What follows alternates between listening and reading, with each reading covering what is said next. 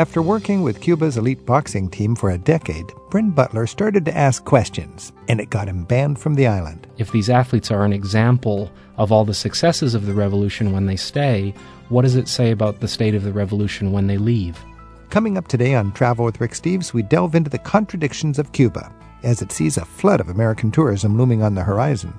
Journalist Gary Rivlin investigates how much New Orleans has changed 10 years after Hurricane Katrina. What's improved and what still remains to be done, and what has America learned from it? I mean, the truth is, folks back when knew what they were doing. And so the first parts of New Orleans that were inhabited, the French Quarter, it was the highest ground. And in Ireland, they're still arguing about the legacy of the revolutionary leader Michael Collins. Now, when Collins signed that treaty, he turned to his colleagues and he said something along the lines of, Lads, I have just signed my own death warrant.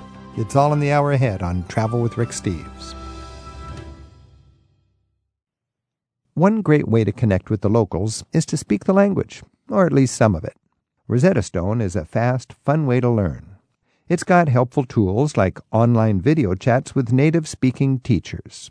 You can take the Rosetta Stone demo or purchase the program at a special discount at rosettastone.com slash ricksteves. As a sports journalist, Brin Jonathan Butler gained access to a side of Cuba few others ever get to experience. He worked with Cuba's elite Olympic boxing team for the better part of a decade and still managed to avoid getting one of those 3 a.m. knocks on the door that means you're getting a surprise flight home. But later, something he brought up in a documentary he made about a Cuban boxing hero got him banned from returning to Cuba. Brin's extraordinary tales from Havana are coming up in just a bit today on Travel with Rick Steves. Reporter Gary Rivlin has been investigating New Orleans for the past 10 years. He tells us how the city's tourism infrastructure is looking better than ever, while outlying areas still have a long way to recover from the flooding that followed Hurricane Katrina. Go into almost any Irish pub and look on the wall behind the bar. You're likely to see a photo of John F. Kennedy and one of Michael Collins. Collins was a leader of Ireland's struggle for independence from Britain back in 1916. A few years later, he was assassinated during the Irish Civil War on August 22, 1922. Just what happened is still a matter of debate in Ireland. Some Irish consider Michael Collins a national hero, others don't. But they all know that he personifies the struggle behind the formation of today's Republic of Ireland. It's a legacy that our friends Stephen McPhilemy and Barry Maloney are here to tell us about now on Travel with Rick Steves. Stephen, Barry, thanks for joining us. Thanks for having us, Rick. Stephen, with that introduction about Michael Collins, that's kind of the American romantic look at Michael Collins. Did I nail it, or is that a little romanticized?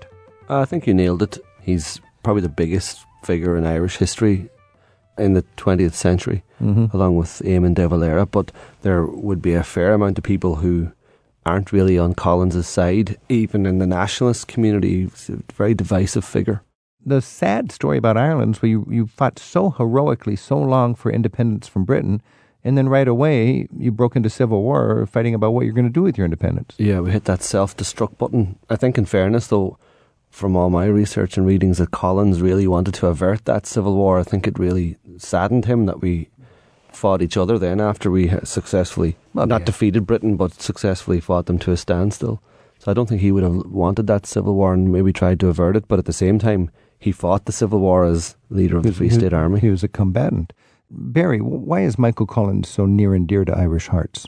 What did he do, first of all? Well, first he, he negotiated separation from United Kingdom rule of Ireland. He negotiated what eventually became the Republic of Ireland. He negotiated that treaty. Okay. And he fought to get to that point of negotiation. Did he inspire the Irish people to stand up against great odds? Yeah, definitely, yeah. But there's two sides. He was a guerrilla fighter, he was a mm-hmm. tactician, he led assassination squads mm-hmm. of assassinating British. So you could call him a terrorist. Yeah, terrorist. You could draw parallels. He was the most wanted man in Ireland at one stage. He disguised himself as a nun mm-hmm. occasionally to avoid capture. And today he is a hero to the Irish, but it's a delicate subject.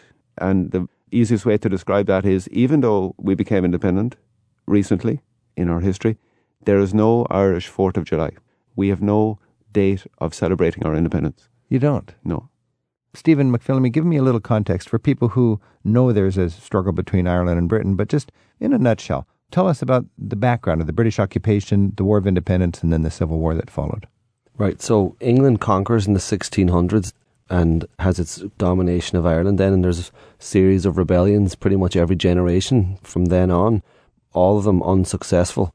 In 1916, we have a rebellion that is also a failure from a military point of view, but the British execute the leaders quite quickly afterwards, and public sympathy rises in favour of the rebels. And, and Michael Collins was one of those young rebels. He was in the General Post Office in Dublin in 1916, and I think in that post office, he probably thought to himself, well, if we ever survive this, next time we'll fight again, but we won't have uniforms on in the middle of Dublin with big grand flags and banners. And next time we'll fight a guerrilla war, we'll take the war out to the countryside and onto the streets, and we'll you know maybe bow the head to the enemy during the day, but we'll fight them at night.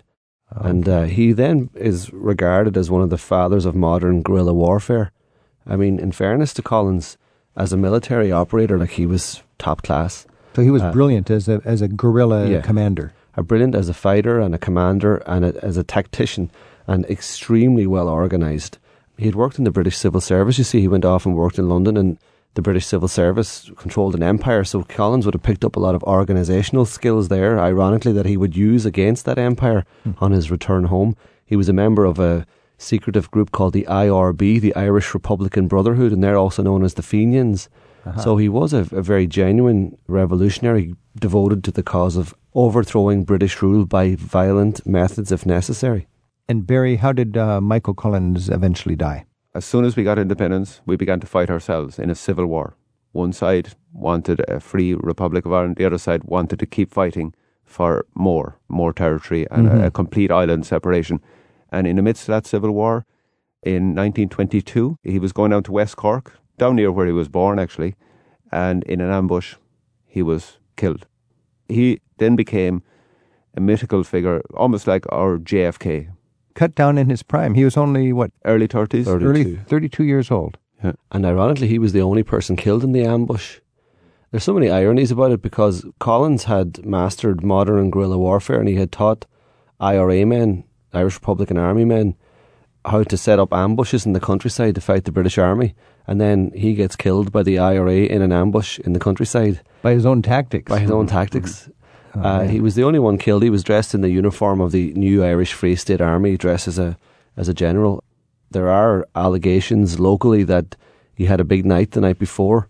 There had been a party, and he may have been. There's allegations that he may have been still drunk. Allegations that he was definitely hungover mm-hmm. because instead of getting his head down when the firing started, instead of getting down and taking cover, he's supposed to have jumped up and started returning fire, and mm. he got hit in the temple then with a single shot. We're learning about the legendary Irish revolutionary leader Michael Collins right now on Travel with Rick Steves with our guests Stephen McPhilemy and Barry Maloney. Michael Collins was a leading figure of the Irish Free State, and as we just heard, he was killed on August 22, 1922, by Irish Republican forces who opposed the treaty that he negotiated with the British. Stephen, can you explain for us why Michael Collins, such a great Irishman, was killed by a fellow Irishman and why some Irish citizens still don't consider him to be a national hero? Two answers to that. In the Republic of Ireland today, we have two big political parties, Fianna Fáil and Fine Gael, who are political rivals. And Fine Gael was Michael Collins' party, if you like. And during the summer, I had some tour members down in the town of Kinsale, where Barry's from, and they had come back from a day trip to see Michael Collins' sites. Their tour guide had been a Fine Gaeler, a Fine Gael man. He would have been pro Collins. So when they came back, they were boasting away about the great things they'd seen about Collins and that they had been to his birth site and they'd been to this where he went to school. And the pub owner was a Fianna Fáil man. He said, Sure, you should have come with me. I could have showed you where we shot him. Whoa! So there are people that don't think he was the. the, the he had a, kind of a, a, twinkle in his eye and a smile, but it was also a bit of a double entendre there. You know, the, so he was happy to see him gone. And then up the north, in the Northern Irish nationalist community and the Catholic community, many people would they'd have some admiration for Collins, but there's quite a lot who don't like him at all because, as far as they're concerned, he abandoned them. He was the nationalist leader. He went to London and he signed a treaty which handed the six counties of Northern Ireland over to remain with the UK. Oh, and if you're a Catholic stuck in the north, you could blame Michael Collins for agreeing to partition Ireland, basically. Yeah, because that's essentially what he did. Now, when uh-huh. Collins signed that treaty, he turned to his colleagues and he said something along the lines of, lads, I have just signed my own death warrant. He knew. And, you know, wow. shortly thereafter, he was dead. some years ago, you know, a, a History Ireland magazine ran a competition where you had to sum up Irish history in seven words. His winning entry was about the ambush of Michael Collins because he's supposed to have been drunk. The winning entry was Collins arrived half shot, departed fully shot. Summing up Irish history in good Irish wit. Right now on Travel with Rick Steves, Barry Maloney and Stephen McPhilemy are filling us in on the legacy of what I guess you could call one of Ireland's founding fathers, Michael Collins, and the reasons why many, but not all Irishmen, consider him to be a revolutionary hero in the fight for independence from Britain. Barry, when you think about sightseeing, give yeah. me uh, three or four sites that somebody might see that gives them a sense of the heroics that earned independence for Ireland from Britain back uh, 100 years ago? Sure. A few sites connect with Michael Collins. First start where he was born in Clonakilty, West Cork. And as you're down there, you can visit the site where he was assassinated, Béal na Bláth, just a few miles out the road. Mm-hmm. Then up closer to Dublin, you can visit, of course, where he's buried, Glasnevin Cemetery. Mm-hmm. You can do a fascinating guided tour of the cemetery, which covers a lot of famous Irish people, and also visit in Dublin the GPO, where the 1916 Rising took place, and Kilmainham Jail, mm-hmm. where a lot of the Irish rebels were imprisoned. So the, the General Post Office was just a heroic sort of last stand or something last for stand. these heroes. You can and still then, see the bullet holes. And Stephen McPhilemy. And Collins's last uh, resting place, or before he was buried, his body lay in state in uh, City Hall in Dublin. Mm-hmm. And there are some very fantastic photographs around of that era. And it was our first big state funeral mm. after independence. Hundreds of thousands attended, and Collins's body was drawn by the new Free State Army in full military uniform on the back of a, a gun carriage. So it's uh, it was a big military, a big a public spectacle. Big deal for the new country of Yeah. Ireland. And one of the most moving experiences for me in Ireland was going to Kilmainham Jail and reading the letters of the guys who were uh, going to be shot the next morning and the letters to their loved ones. Uh, and they could have, some of them could have saved their lives if they just had, uh, you know, stood down, but they would not. They, they wished they had more than one life to give for their country. Just one quick word about Kilmainham Jail. How, how can we appreciate Kilmainham Jail, Stephen? Well, in some ways, Kilmainham Jail is like Ireland's Alamo, if you like, or it's just Mhm. such a national shrine. I think every Muslim must go to Mecca once in his life, but every tourist to Ireland must go to Kilmainham Jail. I agree. Kilmainham Jail is in Dublin. It's very easy to see in your list of top sites in Dublin, and uh, I would say that's a must for anybody that wants to gain an appreciation of the courage and the valor of these uh, heroes that helped Ireland establish its independence. Barry Maloney and Stephen McPhilemy, thanks so much for a, a little better appreciation of somebody who's so important in Irish history. Thanks, Rick. Cheers, Rick.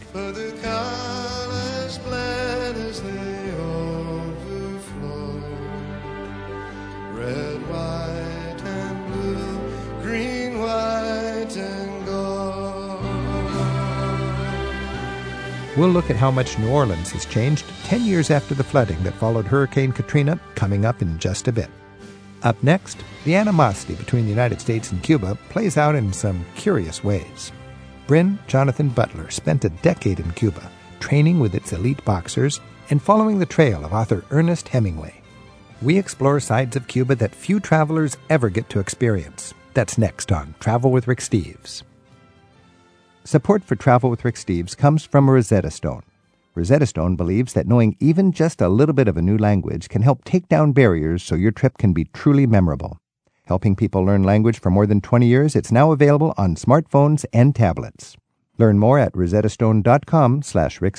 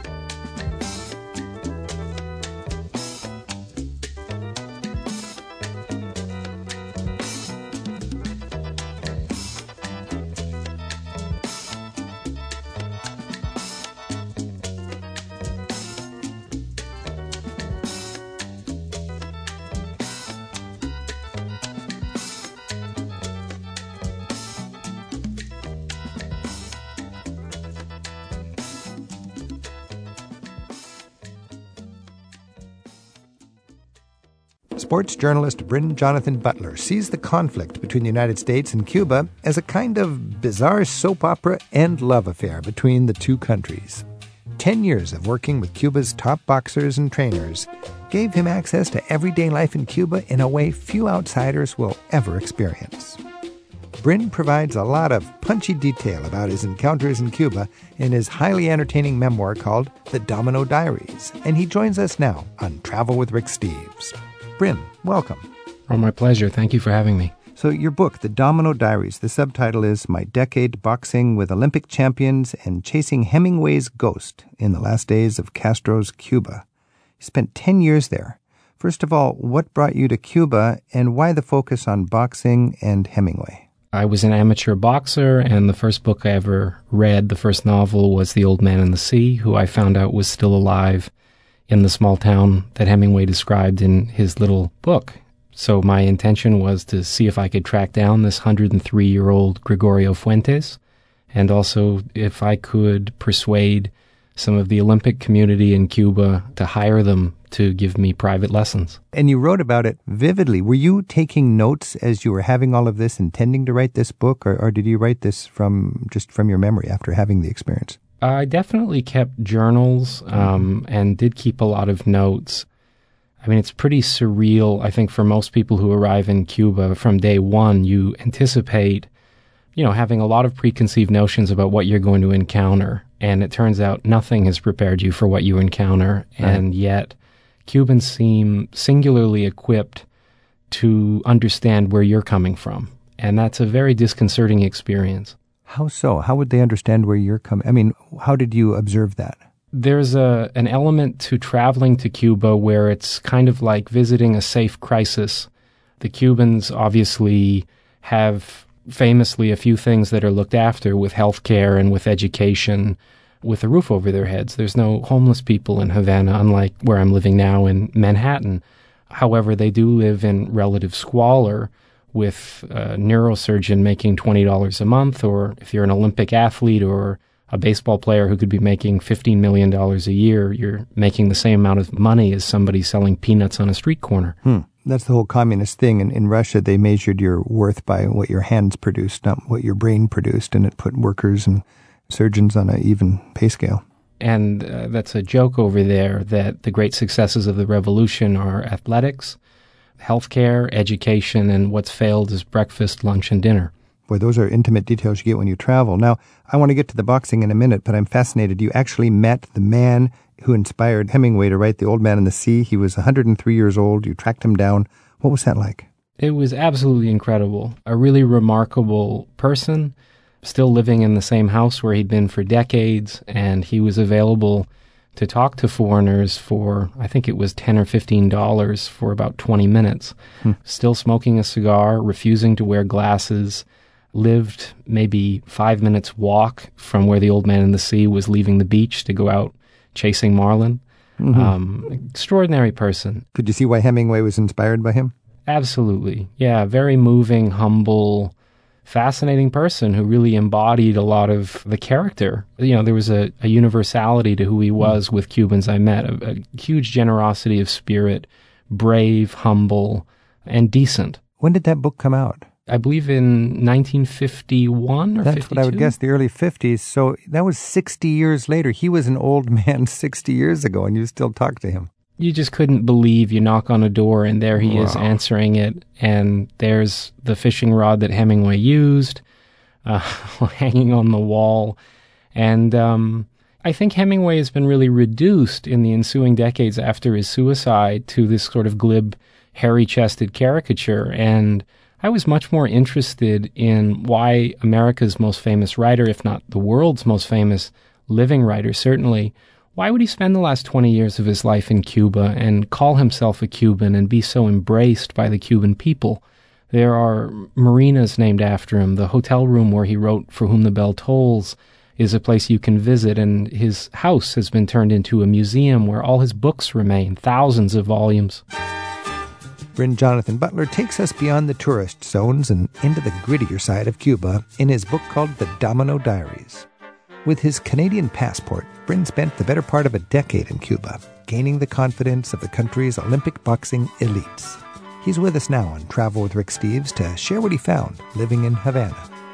Let's move into this whole boxing thing. I always think of Cuba as the land of baseball players, and everybody's playing pickup baseball on vacant lots and so on.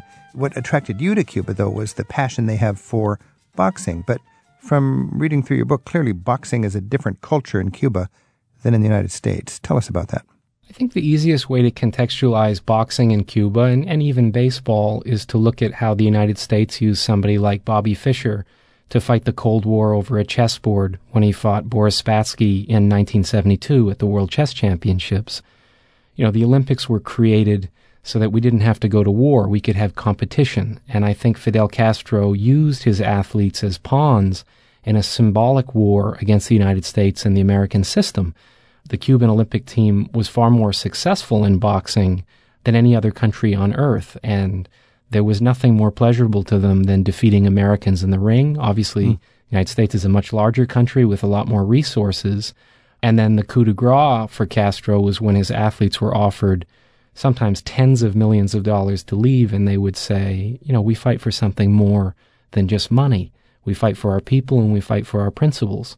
That was such an enigmatic idea. I mean, I come from Canada, and the idea of wanting to stand up to the United States seemed preposterous as a kid, where, you know, in Canada we were, we felt gypped not to get American media, not to get American TV channels, you know, that we had all this sort of state sponsored radio and television.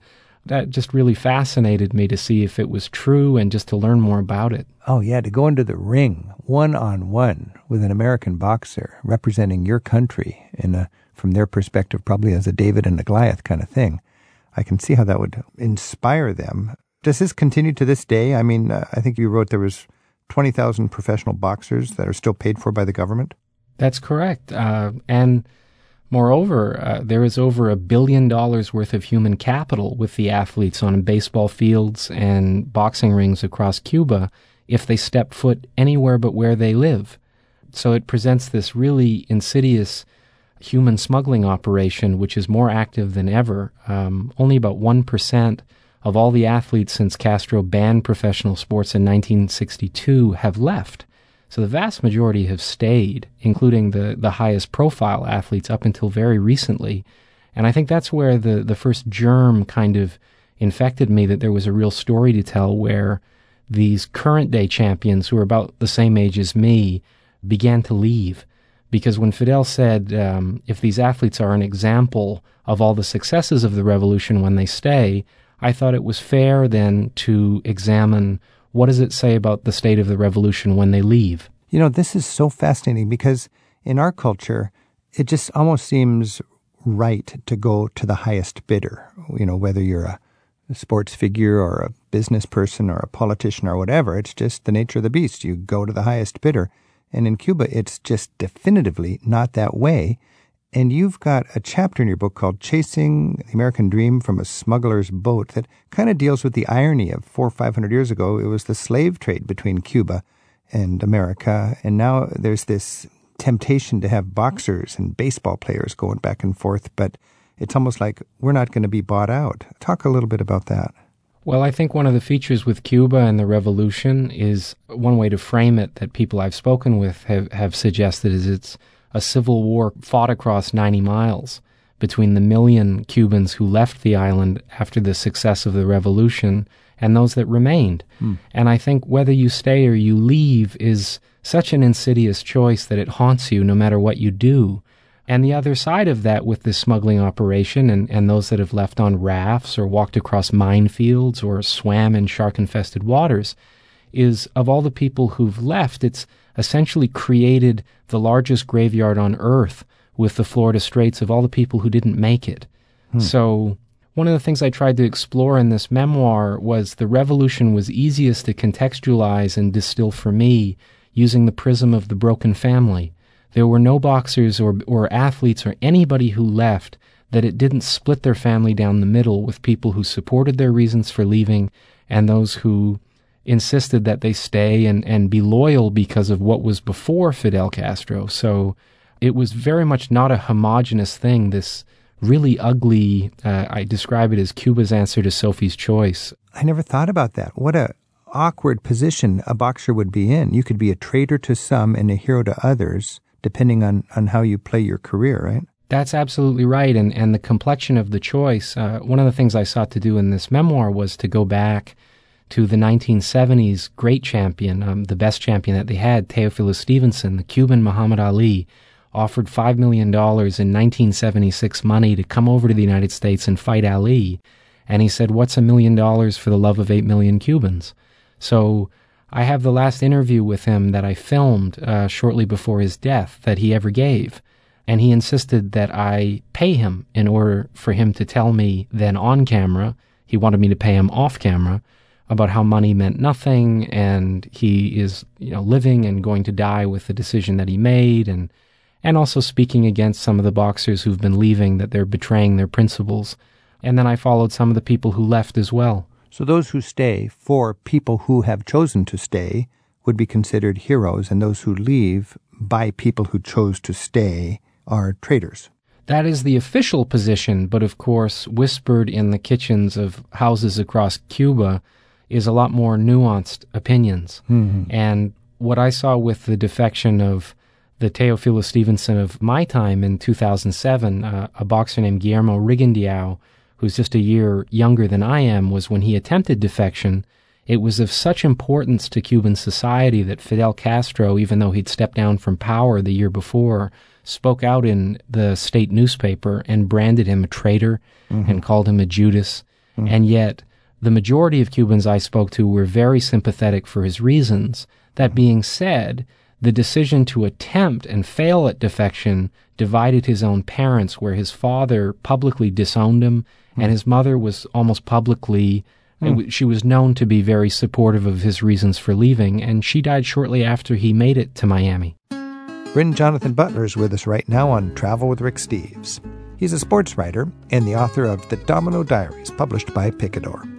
Brin's memoir is packed with riveting stories about the decade he boxed with Olympic champions in Cuba and chased after Hemingway's ghost. You can also read Brin's interview with boxer Mike Tyson on his website. That's at brin-jonathanbutler.com. Brin, you were there for 10 years.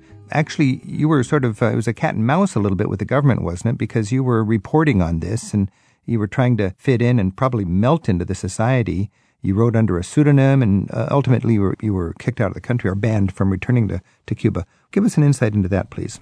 Well, I think when the focus of my work with both documentary and with the book turned to the most famous defection in boxing history since the revolution, I sought out a lot of the, the people who'd written books or journalists who, who'd worked in the United States and around the world studying Cuba and, and had contacts over there with counterparts in journalism. And they put me in touch with people in Cuba. And the moment I got over there and they said, What is your focus? And I mentioned the name of Guillermo Rigondeaux as using him as this prism into all the reasons why people stay and go, the universality of that choice to stay or go. They said, don't contact us, don't talk to us. If you see us in the street, ignore us. Nobody can go near this subject here on the island. And at that point, I was so far in debt. Shooting a documentary, Cuba and boxing is a hard sell, and trying to do a sort of sociological study tends to alienate sports fans. And then uh, it was just difficult. So I just racked up massive credit card debt. And at that point, there was no going back. So I really accelerated what I was doing over there in terms of tracking down the biggest names that I could. And that just tipped me off to authorities where I started to get pursued. And some of the people were under 24 hour state watch by the secret police and that sort of thing. So you never knew how close they were. And I was terrified of having footage confiscated or being arrested or being misconstrued, doing something that I wasn't. I talked to some of the youth as well to see what were their feelings in terms of the people who defected. Mm-hmm. But I was afraid that the authorities would assume that I was trying to coerce the youth to try and leave and help put them in touch with box foreign boxing managers and that kind of thing. So yeah, it became a very precarious setup, and uh, I had to move very quickly to sort of get get what I could. So, Brin, the, the documentary is Split Decision. How can people see this? Um, I'm putting it into festivals. It was just shown in New York recently. I'm hoping with the festivals that it will avail itself to get picked up s- for wider distribution. Sounds fascinating. Now, Brin, just let's uh, wrap things up because we're basically out of time with, with just a thought about Americans who are dreaming of going to Cuba. Do you see an increase in tourism and uh, how's that going to impact Cuba? And what do you advise for Americans that have always dreamed about going to Cuba and think this is a good time? Where the Bay of Pigs invasion failed, tourism will succeed in totally altering the landscape of Cuba. In some ways, it will be of benefit to the Cuban people, but it will be a very mixed blessing. Income inequality over there already sees medical doctors and lawyers working as cab drivers or just trying to get tourist dollars. I mean, dollars in Cuba are oxygen. That's, I think, how they view it. So I think with foreign investment and that kind of thing, I haven't heard a lot of Cubans asking what comes next. It betrays a kind of luxury of position for mm. outsiders to say, what comes next? I don't want Starbucks to be there. Um, Cubans are a lot more concerned about having plumbing that works or electricity or uh, reliable food. So a lot of people my age in their mid 30s and younger, I think, are moving much more towards seeing themselves as individuals, which is a big shift over previous decades. So I think we're going to see a lot of changes. I just, it will be a very mixed blessing. You wrote that Cuba is dirty on every level, and that's a large part of its appeal. Uh, what did you mean by that? And is that threatened, do you think, by this new opening up? Well, what I meant by that was that when Lawrence of Arabia was asked why the desert, he said, because it's clean. And I think for those of us who are drawn to Cuba, we would say because it's dirty, because it is complicated and it lives in the gray. And as I mentioned, when I first set foot there, I didn't understand where we have access to all this media and information that should inform us about what we're going to see. Why them with, you know, banning books and estate media and all of that control seem to think so critically about issues that we don't really. So, yeah, nothing really prepared me for what I saw. And that really interested me and made me question why is that the case? Mm. Brin Jonathan Butler, author of The Domino Diaries. You are a keen observer and a great traveler. Thank you for sharing your experience in Cuba. Best wishes, Brin. Oh, it's a pleasure. Thank you.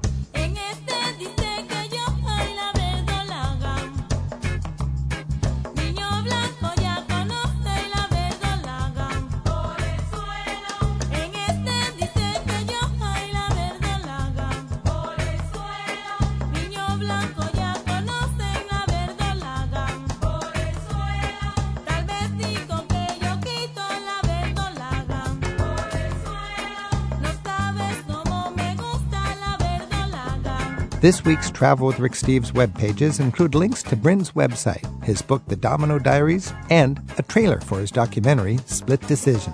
You'll find that in the radio section at ricksteves.com. A media storm is gathering to mark the 10th anniversary of Hurricane Katrina. For the past 10 years, reporter Gary Rivlin has been following the fates of politicians and construction workers, the dispossessed, and the newly arrived in New Orleans. He shares what he's learned about the recovery of Greater New Orleans and takes your calls at 877 333 7425. That's next on Travel with Rick Steves.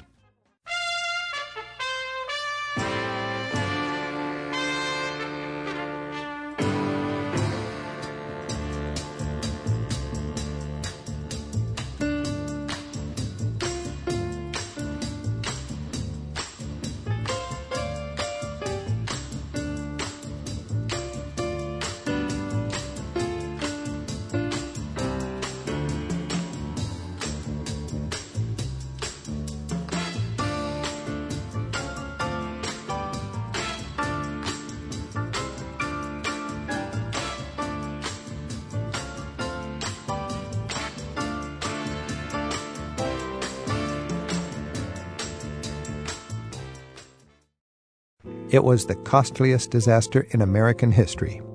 Ten years ago, on August 29th, it's reported that at least one disc jockey dedicated the classic song, Do You Know What It Means to Miss New Orleans, to Hurricane Katrina.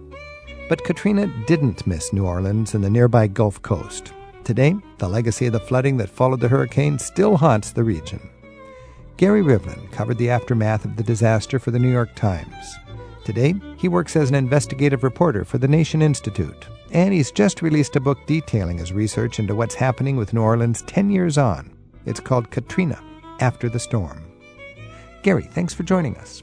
My pleasure, Rick. Reading through your book, it occurred to me New Orleans is not just any city.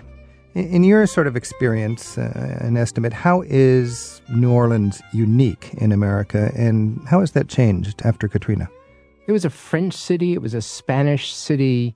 It was a the most active slave port in the 19th century.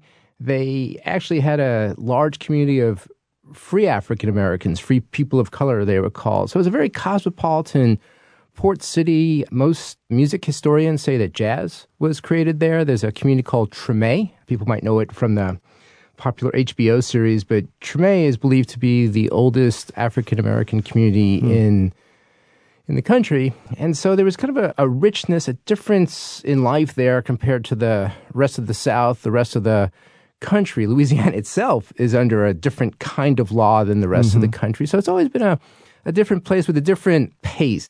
Now, let's say you knew New Orleans really well in the year 2000, and then you went back today. How would it look and feel different, uh, both in a physical way with the infrastructure and so on, but also the psyche and, and the social and racial fabric of the city? if you're talking about outsiders, if you're talking about visitors, tourists going there, uh, the truth is that New Orleans is in many ways better than ever. I mean, the advantage of having a flood that covered 80% of the city is that much of the place is new. It had to be rebuilt. The population is still 20% off its pre-Katrina numbers, but you know, a lot of the historic places that were starting to crumble, the old theaters, they've been redone and look better than ever. So in some ways, New Orleans has gone over this amazing makeover. And from the tourist point of view, it's better than ever. But out in the communities, places that truthfully I had never even heard of until Katrina, Lakeview, New Orleans East, Gentilly, the lower Ninth Ward, you know, just communities of regular folks in New Orleans. Many of them have been struggling. The lower Ninth Ward, which became a symbol of New Orleans' plight after Katrina, it's 10 years, and yet it's one third back. Hmm. One third the people are back. You could go blocks and see a house per block where there used to be a block full of homes. You know, that's a lower income community, but you talk about Gentilly, a black middle class community, New Orleans East, a black professional community. And, you know, they're 60, 70% back 10 years after the storm. So I call it the half of New Orleans miracle. That, uh-huh. you know, it's a sparkling, beautiful city. It's just vibrant. Go there. It's wonderful. It's so much going on. It's so easy to have a good time, a rich experience. But get out in the communities and you see that there's still work that needs to be done. Could a cynic say New Orleans is kind of like a microcosm of what's going on in the United States with things becoming corporatized and sterilized and uniformized, and the patina of age is gone, and the beautiful photographs might be there, but the real character behind the scenes is kind of sold out or bought away?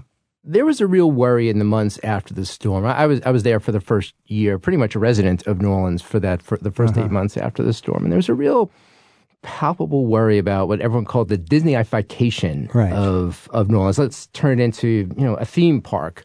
The truth is, I, I don't think that's happened. I mean, I, I really do think it's it's kind of wonderfully decrepit in many ways. You know, crumbly streets and just old So you still have places. that patina of age, which really is the. Uh, there's something about it to me that's part of the character. You, you don't want it to be all freshly purchased and painted. It's got that reality, that pithiness. No, exactly, exactly. And, and one thing I should point out is that the 20% of the city that didn't flood was the old city. I mean, the truth is, folks back when knew what they were doing. Ah. And so the first parts of New Orleans that were inhabited, the French Quarter, it was the highest ground. Our guest today on Travel with Rick Steves is Gary Rivlin. He's just released a book that tells 10 years of stories about the recovery of New Orleans from the Hurricane Katrina disaster. The book is called Katrina After the Flood, and it's published by Simon & Schuster. Rich from Sheldon, Illinois is on the line at 877-333-7425. Rich, thanks for calling. Well, thank you, Rick. Gary, it's nice to talk to you. I, I was in uh, New Orleans the spring before uh, Katrina, and we visited the Riverwalk, the Quarter, the Garden District. Had a great time. Took the trolley down St. Charles Avenue.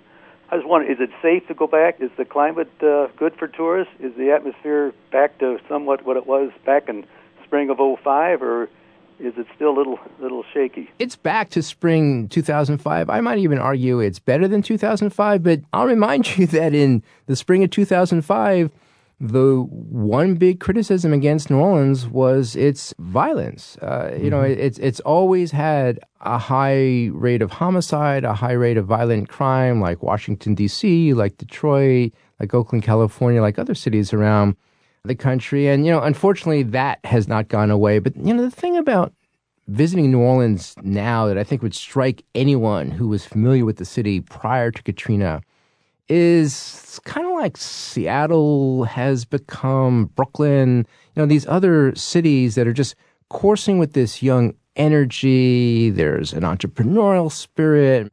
Is New Orleans still as corrupt as it's always been? Well, there's been a lot of politicians who have gone away. The the mayor at the time of Katrina, Ray Nagin, started serving his 10-year prison term in September. You know, the U.S. attorney might say we've cleaned the place up, but you know that was a big problem as New Orleans was looking to rebuild because Washington D.C. is saying like, okay, most of us are sympathetic with your cause here. You're using natural disaster in New Orleans. They would say it was a man-made disaster because it was the failure of the levees, mm-hmm. and it really wasn't the hurricane; it was the flood caused mm-hmm. by the collapse of the levees hmm. that destroyed much of New Orleans. So you know, Washington is feeling somewhat responsible. as the mm-hmm. U.S. Army Corps of Engineers that created these levees, but can they trust New Orleans with this money? That was a big issue. In fact, uh, the biggest home recovery program the U.S. has ever created, Road Home, they had to have so many checks and balances in it that it took a year or two for people to get money. At a time, people were desperate for rebuilding money, and, and it really helped to stall the recovery. It helped slow down. It can't be perfect, but in retrospect, do people feel like it was handled reasonably well? Yeah, though the problem was there was a, a suit that was upheld by a, a judge accusing the state of creating a discriminatory program. Hmm. So Road Home made you whole. If your home was worth $250,000 and you got $150,000 from the insurance company, they would make up the $100,000. They would make, make you whole up to $150,000. The problem is it was based on the assessed value of your home. Mm-hmm. And I think as most of us know, black communities, the same home, the same mm-hmm. 2,000 square foot home would be assessed at less than it would be mm. in the similar economic white community. Mm-hmm. And yet it still costs the same for sheetrock. It same, still costs the same for the roofer. And so the problem with Road Home was that there was what many considered discriminatory element. It was upheld. The federal government, the state acknowledged the problem, but by the time they acknowledged the problem, almost all of the $10 billion was spent. Rich, thanks for your question. You're welcome. Okay, bye now. Camille's calling from Walnut Creek in California. Camille, thanks for your call. Thank you, Rick. Uh, Gary, I wanted to know in your research how well has New Orleans been able to absorb the new cultures that were brought about by the influx of the post Katrina workers? Right. So a- after Katrina, a lot of immigrants, a lot of Latinos came into the city. And, you know, at first there was a little bit of friction. The mayor, Ray Nagin, said at a public conference, he began his comments saying, I know what you're all thinking. There's too many Mexican workers here, which wasn't so. People were very appreciative that there were people willing to come and gut homes and do the necessary muck work that needed to be done. But, you know, that's some of the positive side, of the New Orleans miracle that it's a more polyglot city, I think, today than it was prior to Katrina. There's always been something of a Vietnamese presence, but it's stronger now. There's more of a Latino presence in this mm. city. The thing about New Orleans, it was the city where people were born and stayed. And post Katrina, that's had to change. A lot of people never came back. And so there's been some tension over regentrification kind of issues, but for the most part, I, I, I really do think New Orleans is a, a richer city now. That's good to hear because I'm from New Orleans, haven't lived there in a while, and uh, family. So uh, I'm I'm glad I got your expert opinion. Camille, thanks for your call. Thank you. Bye bye. Bye now. Gary Rivlin's our guest right now on Travel with Rick Steves as we reflect on the last 10 years in New Orleans after the tremendous damage that followed Hurricane Katrina.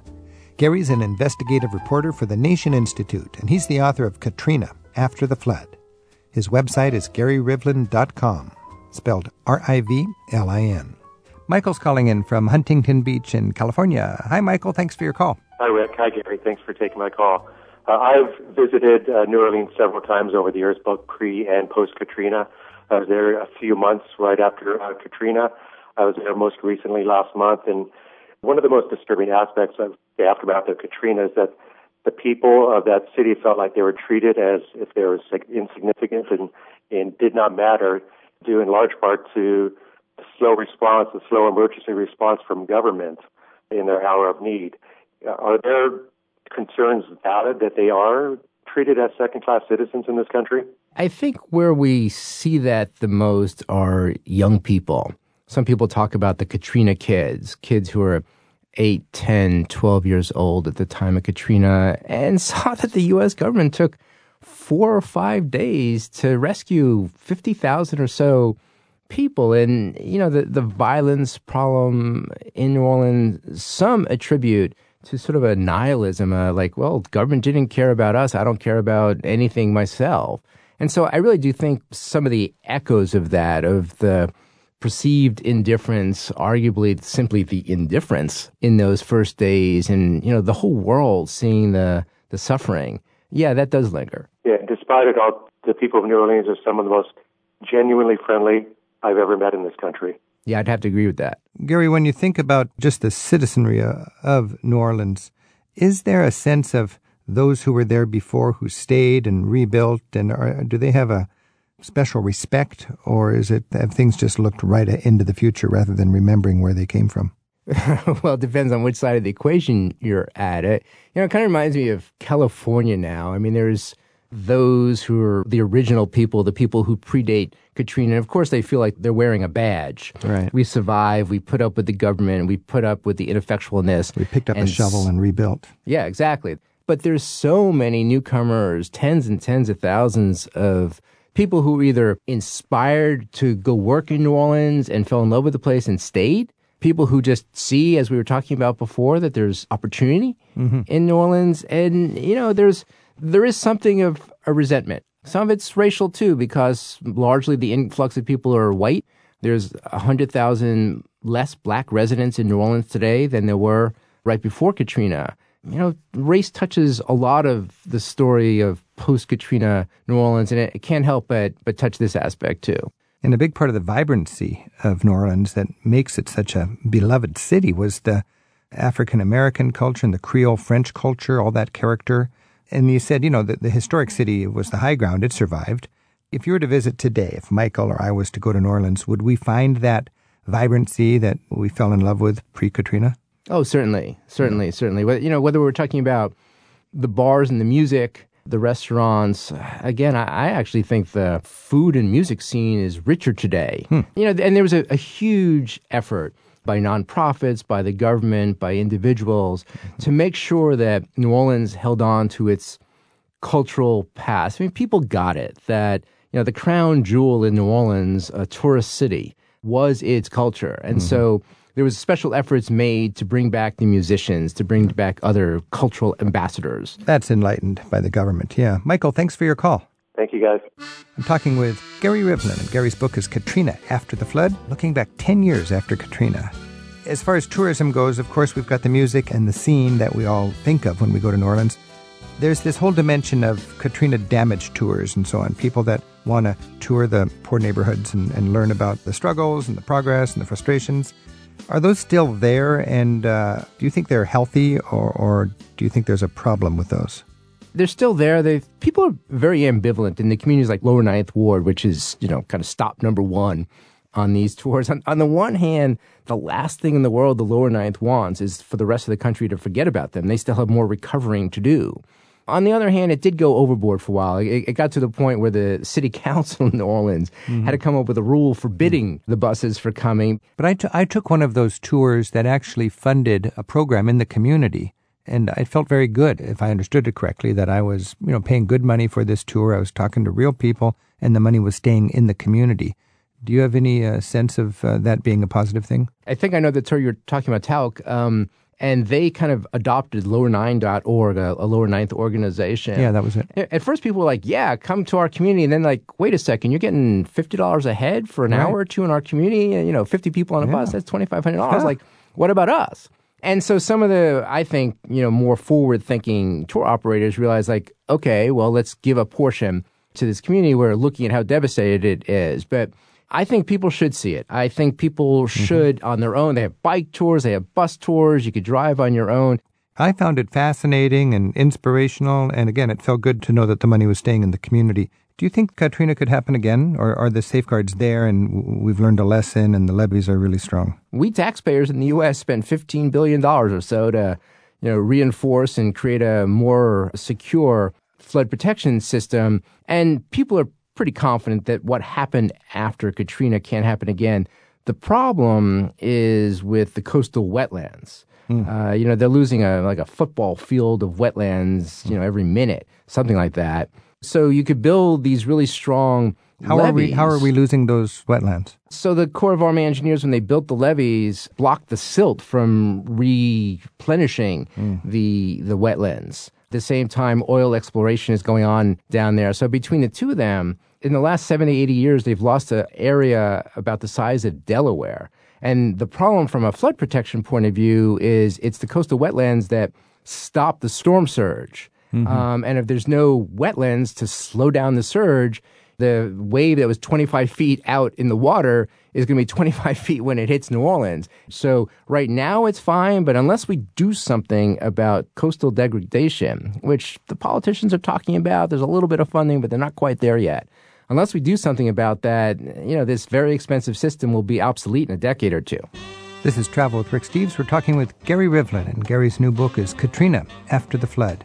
Imagine that day, August 29th, 2005, when Katrina made landfall and uh, most of New Orleans was put underwater. Gary, you've studied this for 10 years. You've written this impressive book. What's the moral? Is there some big lesson for America?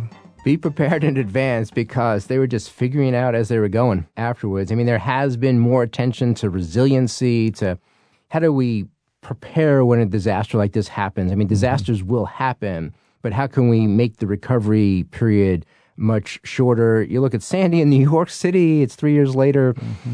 The lesson is that we, we need to be smarter about recovery. Gary Rivlin, author of Katrina After the Flood, thanks for being with us. Thanks so much, Rick. It was great. Me hear you scream. Hope you're feeling much better now, like my homies feel. When you're feeling down and out, and you feel there's no way out, you get dropped off in New Orleans. Travel with Rick Steves is a production of Rick Steves Europe in Edmonds, Washington. It's produced by Tim Tattan with Sarah McCormick and Isaac Kaplan Woolner. We get ongoing website support from Andrew Wakeling and Kate Mulhern Graham, and tech support from Jonathan Lee. Our theme music is by Jerry Frank. Thanks to WLRN Miami and the Radio Foundation in New York City for their help this week. You'll find guest information, program extras, and you can listen again on demand each week in the radio section of ricksteves.com. We'll look for you again next week with more travel with Rick Steves. Support for Travel with Rick Steves comes from Rosetta Stone. Rosetta Stone believes that an adventurous spirit and some basic language skills make all the difference when connecting with someone from another culture. Now available as a smartphone and tablet app. Learn more at rosettastone.com slash Rick Steves. Rick Steves teaches smart travel to England, Scotland, Ireland, and beyond. At ricksteves.com, you'll find an archive of interviews from his radio show, free audio tours, a monthly travel newsletter, and a world of information to help you turn your travel dreams into smooth and affordable reality. To gear up for your next adventure in Great Britain or Ireland, begin your trip at ricksteves.com.